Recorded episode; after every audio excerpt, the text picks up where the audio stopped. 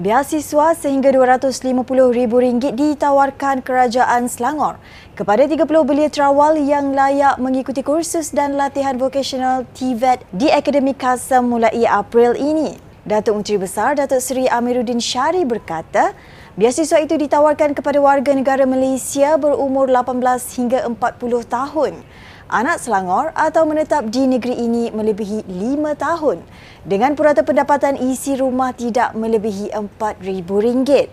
Katanya menerusi program ini dan beberapa kerjasama lain, ia mampu membantu mengukuhkan dan merealisasi lebih banyak matlamat strategik jangka panjang kerajaan negeri dalam bidang ini. Teks ucapan beliau dibacakan Esko Kerajaan Tempatan dan Pengangkutan Awam, Eng Zehan, pada majlis pelancaran biasiswa TVET Selangor untuk pelajar Kasam di Kasam Certified Lab Bandar Bukit Raja Kelang semalam.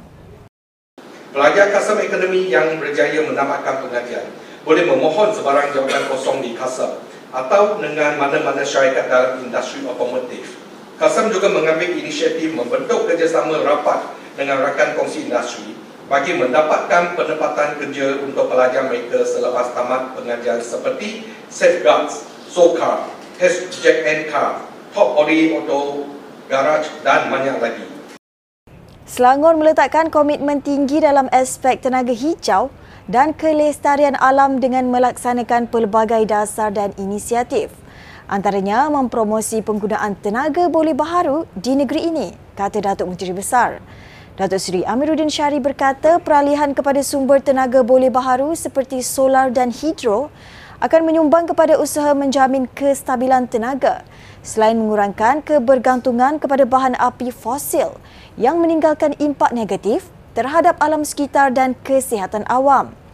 Katanya tenaga boleh baharu juga akan menggalakkan pembangunan industri baharu dan mencipta peluang pekerjaan.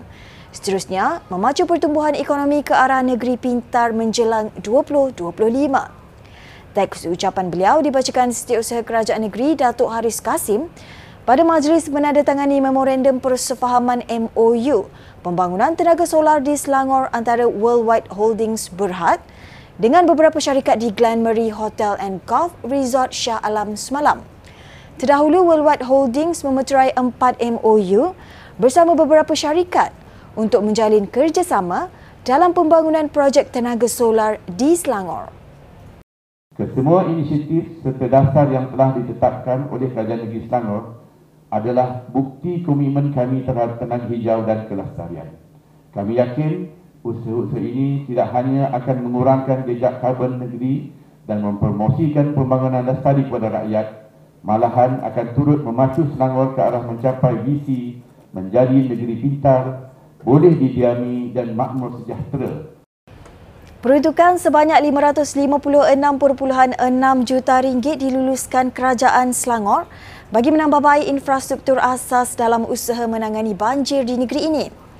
Esko Alam Sekitar Hilo Isian berkata 44% atau 245.86 juta ringgit Daripada jumlah itu diperuntuk kepada Jabatan Pengairan dan Saliran atau JPS bagi pembangunan projek tebatan banjir. Katanya perancangan pengurusan banjir yang dilaksanakan agensi itu merangkumi pembinaan dan banjir, tembok penahan banjir, terowong banjir, saluran pintasan atau bypass channel dan empangan. Tambah Luisian, Kerajaan Persekutuan juga meluluskan peruntukan berjumlah 455.2 juta ringgit kepada JPS untuk melaksanakan empat projek tebatan banjir di Sungai Kayu Ara, Sungai Buloh, Sungai Langat dan Sungai Kuyuh. Beliau menjawab pertanyaan Wakil Rakyat Bukit Lancan, Elizabeth Wang, berhubung peruntukan adaptasi dan mitigasi kesan perubahan iklim yang diluluskan di peringkat kerajaan negeri. Dua, menaik taraf sistem sariran.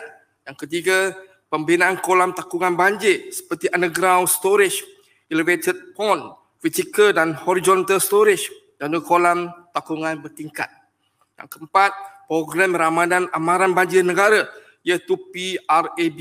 Yang kelima, kajian pengurusan lembaga sungai sepadu iaitu IRBM, Integrated River Basin Management kajian plan induk tempatan banjir iaitu IFMP Integrated Flood management plan serta plan induk salinan mesra alam. Sekian semasa hari ini, terus layari platform digital kami dengan carian media Selangor dan Selangor TV. Bertemu lagi esok.